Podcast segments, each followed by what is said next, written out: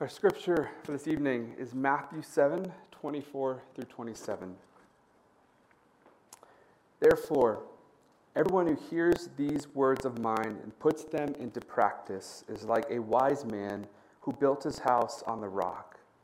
The rain came down, the streams rose, the winds blew and beat against the house, yet it did not fall, because it had its foundation on the rock. But everyone who hears these words of mine and does not put them into practice is like a foolish man who built his house on sand. The rain came down, the streams rose, and the winds blew and beat against the house, and it fell with a great crash. It's the word of the Lord. If you've been with us, we've been in a series called The Way of Jesus, practicing the way of Jesus. In week one, we looked at what the vision is for practicing the way, what, what the vision is for where we are going and why we are doing what we're doing. In week two, if you're with us, we talked about formation. What it means when Jesus says the greatest commandment is to love the Lord your God with all of your heart, soul, mind, and strength, and actually how we do that. How do we practice that? And tonight we're going to talk about the way of practice in even more specific terms. I'm not going to be long tonight. We're going to spend some time in confession and, and communion, so I promise I'll keep it short. But I want to begin by sharing a, a story. I, and last spring, we decided to sign my son Pierce up for soccer. And Pierce is, if you've ever seen Pierce, he moves and talks constantly. The kid just has infinite energy. And so we thought, let's sign him up for soccer. It'll wear him out. It'll be great. And it was about two days before his first practice, and I get an email from the YMCA director, and they're like, hey, unless one of you parents uh, volunteers to coach the team, um, we're actually not going to be able to have a team for you. And so I'm like, oh, I might have to coach this team. And I said, let's wait one more day. And little did I know, my wife signed me up anyway. So she emailed me, or she emailed the, the director, said, my husband will do it. And I know nothing about soccer. Like, I never played organized soccer. I, I don't even, still don't even understand what offsides is. Like, there are so many things about soccer that don't really make sense to me. And so I show up to the first practice totally um, unprepared. I, know, I didn't even know what like a, a, drill for soccer was. So we did two drills. It was chase the coach around with the soccer ball was drill one. And the second was coach versus the entire team. We just played soccer. Like, I didn't know uh, how to do soccer with five-year-olds. This is just not, this is very foreign to me. And I also realized very quickly that our team was made up of the kids who also didn't, their parents didn't know anything about soccer. So it was kind of a ragtag group of kids. And I'll never forget our first game was against this team that I don't know if any of you will get, to, get this reference, but there was this movie called The Little Giants. It's like a sports football movie about little, little league football. And the first time the Little Giants play against the Cowboys, and every kid is like two feet taller than all of them, that's how it felt game one. Our team was smaller, was slower, and they had this kid on the other team with gold cleats. Okay? His, his name was Archie. And Archie was a machine. Okay? This kid was an absolute unit. The moment we started the game, he went down the first possession, scored a goal, and did not relent. And it was the coach's son, of course. And so the coach never took him out, which is not in the spirit of YMCA soccer. Come on. And before we know it, we are down 14 to 0. I know. And my son, who is very competitive, was very upset. And I said, It's okay, bud. It's about having fun, it's about teamwork, and we'll get better as a team. Next game, we lost, but we didn't lose by 14. Um, we lost the next game, we lost the fourth game, and then we played Archie's team again. And this time, something in me switched. There was this part, there's this competitive part of me that I hadn't tapped into yet. But midway through the game, I'm like, you know, I, I think we can actually figure out a way to beat these guys. And we lost that game eight to two, better, improvement. But th- I was determined to coach this team to at least have a chance against uh, that team in specific, or just win a game. I mean, to set the bar low. And uh, went online. I, I did a ton of reading. I watched a bunch of YouTube videos, and I learned new soccer drills. And I picked up a few little hacks for five-year-old soccer. The first is when you throw it from out of bounds, uh, if it goes out of bounds, you have to throw an overhead throw. Aim for the goal every time. Don't try to pass it to a teammate because they're just too young. It's not going to work. So I, we tried doing all these little things, and I tried some new drills. We worked on our spacing, and sure enough, we got our first win the next game. And then we won again. And then we won again. And we won four games in a row. And it was the final game of the season. I kid you not, it felt like a sports movie because we were up against Archie, right? And the Rainbow Dolphins was their team name. Just kind of ironic, but you know, we were the uh, Cheetah Sharks. So it was the Cheetah Sharks versus the Rainbow Dolphins. And uh, I, we have this kid on our team. I call him Crazy Andrew because he's crazy. Um, just, he's always getting his foot stuck in the net and he's never paying attention. But I said, Andrew, all I want you to do this game is do not let Archie get the ball.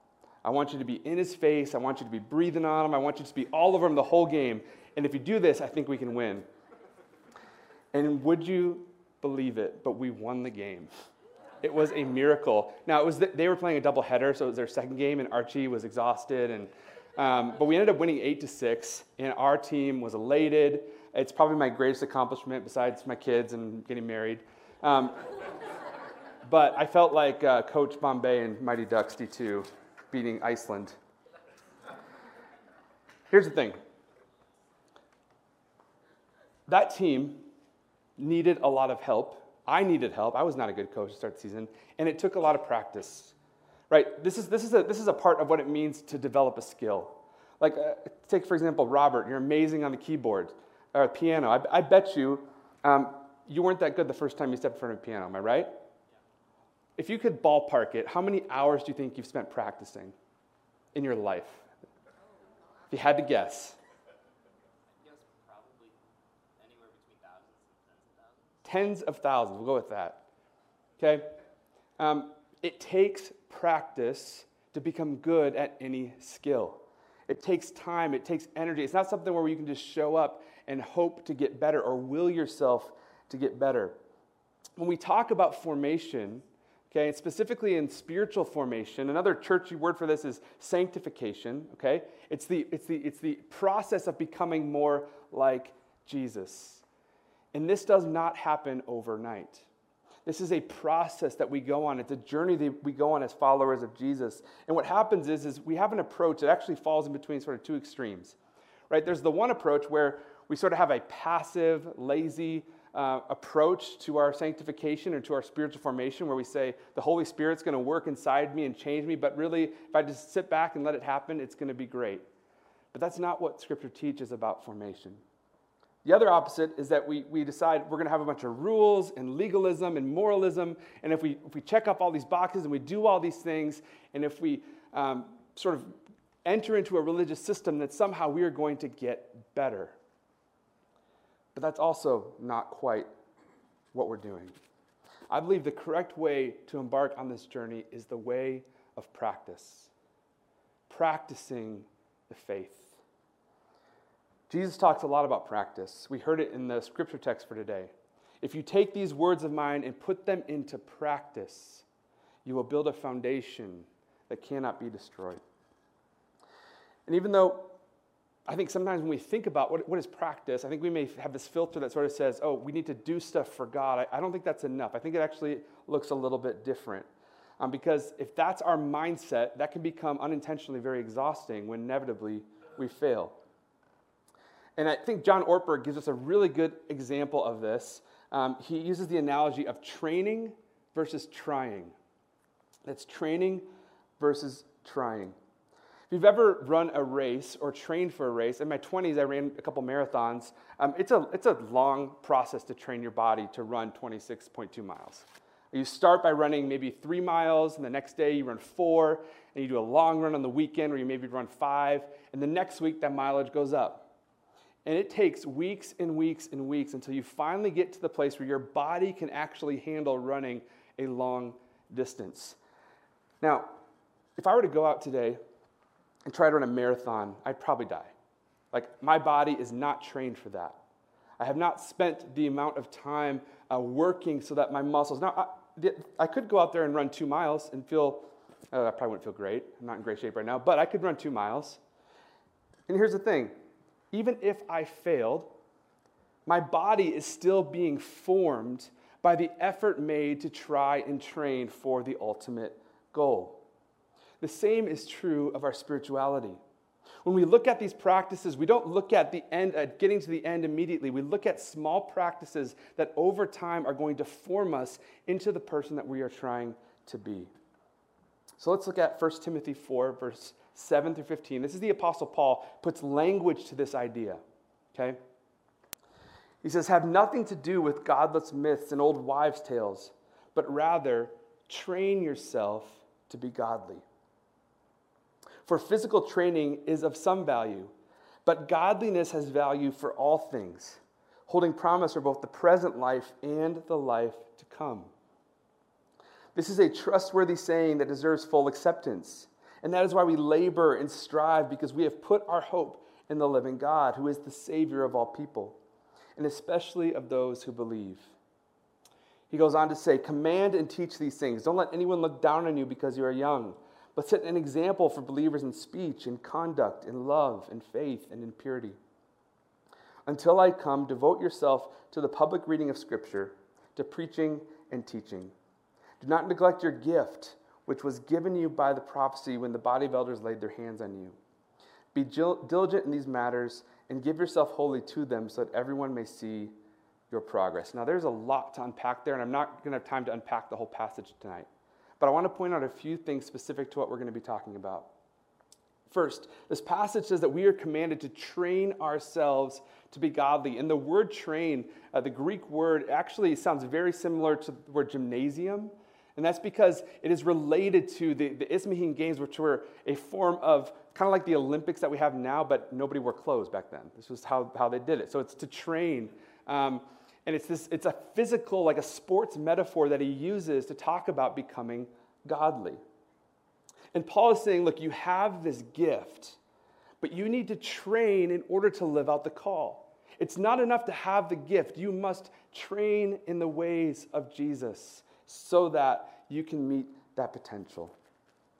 We are called to enroll in this school of formation. Now, this school that we're called to enroll in, this, this sort of idea of formation, is not in any way, shape, or form a way of earning favor with God. Right? The gospel is that God has loved us infinitely through Jesus. Dying on the cross, rising again, and putting our faith in Him means that we are saved. It is not about earning that favor. That was the gift that was given to us. But once we receive the gift, this is when that work begins. This is when the work of sanctification begins. This is when the work of the Spirit, after we're regenerated, begins working in our life. But it is not a passive thing. We don't simply sit and watch idly by while this happens, but we participate and enter into kingdom living with the Spirit. Here are some ways that we do it. There's two kinds of practices. One, practices of disengagement. We have solitude, silence, fasting, frugality, chastity, secrecy, listening. This is a short list, it's not an exhaustive list, but these are lists of ways that we practice, okay? And these are oftentimes modeled by Jesus himself. There are practices specifically of disengagement where we're so burned out or worked out that the way we change is actually by withdrawing or ceasing and reflecting. This is what Paul talks about when he talks about in Ephesians that we strengthen our inner life. It's what Jesus does often by withdrawing from the crowd or leaving the disciples to go be alone and pray. We see examples of Jesus doing this many times throughout the Gospels.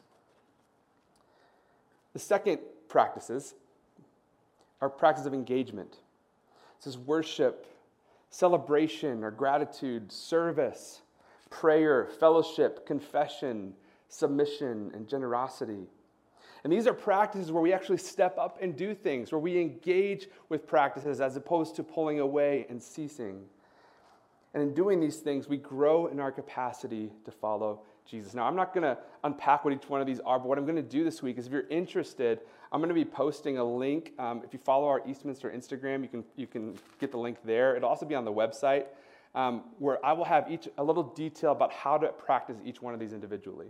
So I'll send that out tomorrow. So if you'd like to access it, that'll be available to you. Um,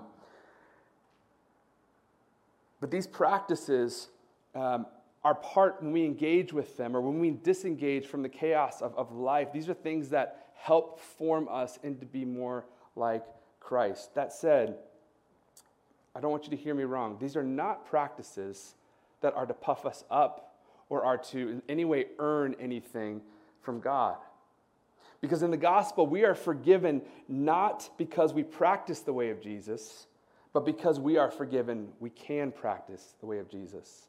It's like, I think this is a Tim Kellerism, but the basic purpose of prayer is not to bend God's will to our own, but to form our will towards His.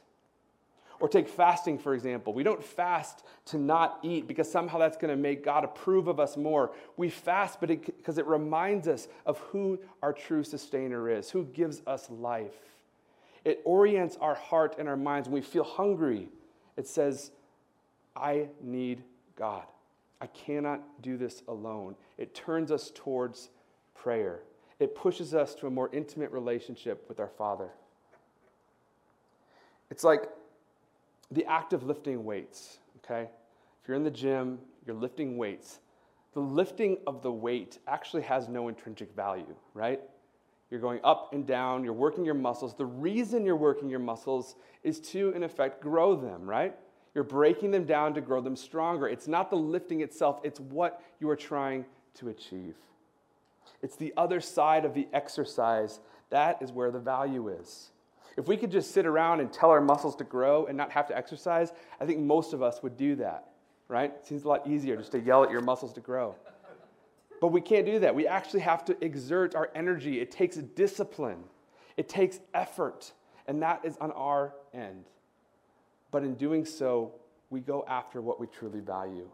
And in the spiritual life, our value is not disciplines, but Jesus himself. What we're after is becoming more like Jesus. Donald Whitney says this So while we cannot be godly without practice of the disciplines, we can practice the disciplines without being godly if we see them as ends and not means. So the goal is to become like Christ with the help of the Spirit. I want to show you a quick little uh, illustration from the New Yorker magazine. It's a guy standing and says, Remember, guys, what happens in this CrossFit gym is referenced ad nauseum outside this CrossFit gym. Right? CrossFit has a reputation of they love to talk about the fact that they're into CrossFit. In the same way, when we talk about spiritual disciplines, like Paul says, it's not so that we can say, Look what I can do right? Even Jesus said to put oil on your face if you're fasting so that other people, you don't walk around bragging about your fasting, right? Or don't pray in public so that everybody can see you, but instead pray where your heavenly Father can see you. Right? It's this idea that the formation and these practices are for the fact that we, in the end, want to become more like Jesus. It's far less about what we do and far more about who we're becoming. So, why does this matter? After Jesus teaches uh, uh, many different things in Matthew, he gets to this verse, and this is our, our text for today Matthew 7, starting verse 24. It says again, Therefore, everyone who hears these words of mine and puts them into practice is like a wise man who built his house on the rock. The rain came down, the streams rose, and the winds blew and beat against that house, and yet it did not fall because it had its foundation on the rock. But everyone who hears these words of mine and does not put them into practice is like a foolish man who built his house on the sand. The rain came down, and the streams rose, and the winds blew and beat against the house, and it fell with a great crash. The reason we train in the ways of Jesus is because inevitably there are going to become moments where our character is tested. There are going to be times where our, our, character is going to be tested. There's going to be times where our life seems to, seemingly is falling apart. And if our character is not built on solid ground by practicing the words of our scriptures, by practicing the words of Jesus, then inevitably our foundation will crumble. It's not enough to hear the words of Jesus and to go on our merry way. Jesus says we must put them into practice, or else we are in danger of the person who builds our life on the sand. So, we're going to do that. This is uh, this series that we've been in has not been a series that merely uh, you hear teaching from me and then go on, but instead we want to take these practices with us as we go. I want to show you a diagram here, and this is sort of the process of what we're talking about. You guys have this on your seat. It's the intentional spiritual formation. And we'll talk a little bit next week about unintentional spiritual formation, how we are formed unintentionally, and how we process that together. But this is for being intentional about developing our formation. In the middle, the driver, the one, the helper who is given to us, who convicts us, who changes us. We have the Holy Spirit. Holy Spirit comes in the form of a helper, of someone who comes alongside us, who spurs us on, and ultimately is the one who does the work. But it is not a passive work. We don't just sit idly by, we practice. We practice not just individually, but also in community. We're actually going to do a communal practice tonight following my message. And we also receive teaching. So we hear the words, as Jesus said in his passage, right? You hear the words, we put them into practice, and we practice these things in community over time. That line at the bottom is important because it is a process, it is a journey. And it doesn't end until we pass. The journey of continually growing in likeness of Christ. So, our practice for this week, I have a second diagram here, and this is on the back of your sheet. So, if you turn that over, you'll see last week we talked about heart, soul, mind, and strength. And I've actually listed some of these practices beneath each one of these. And in the same way, we're like, I wouldn't ask you to go run a marathon tomorrow. I'm not saying do all of these this week. That would be really intense, right? Um, I'm not asking you to fast for seven days while uh, memorizing the entire book of you know, Matthew or anything like that. Um, instead, we, we take a step. Maybe this is something you've done before. Maybe you're brand new to this. And if you're brand new to this, I would encourage you to take one of these. Maybe each day you practice silence by leaving your phone at home and going for a walk and listening and being in the presence of God. Maybe you take a day next week and say, on Monday, I'm going to fast from uh, being on the internet. I'm not going to I'm not going to use my phone unless it's an emergency. I'll, I'll focus in and listen for what God is teaching me in the midst of that. Or maybe you're going to choose uh, frugality. You're going to choose to live frugally. You're not going to buy the Starbucks coffee this week, right? Or you're going to live in a way um, that, that allows you to think about the ways in which we live in the world. Or maybe through service, you're going to just say, you know what, on a, on a whim and on a leap of faith, I'm going to sign up for the Washington School Buddy Program and I'm going to help minister to the kids in that school. Um, there are so many ways in which we can engage in these practices. And so I want to encourage you to try them. Give it an effort. It doesn't have to feel like this, this huge burden. It's not a list to check off because it's not about that. It's about the true value in becoming like Jesus. So that's my encouragement for you this week. Our practice is to practice our faith. And again, I'm going to post um, a little bit more explanation of this on our website. So I'd encourage you to, if you're not following Eastminster Wichita on Facebook or on Instagram, I'd encourage you to do that. And uh, you'll be able to connect with that. We're actually going to transition now into a time of a corporate practice of confession. And I'm going to invite Joseph to come on up. He's going to lead us in this. And there's going to be a moment here where there's actually going to be an individual practice, a time of silence. And then Joseph is going to lead us in something that we do together. So I'm going to go ahead and pray, and then Joseph is going to lead us. Let's pray. Father, we thank you uh, for the invitation to practice the ways you've given us to live in the kingdom of God. We know the time is now, the kingdom is here, and you've called us, you've invited us to embrace the easy yoke that you've given us, that we might live freely and lightly, not bound by religion but instead liberated to live out the gospel. And in that, may we practice these things. May you form us, even if it's painful, even if it's difficult. But we take an active step in moving towards Christ likeness. Pray all these things in Jesus' name. Amen.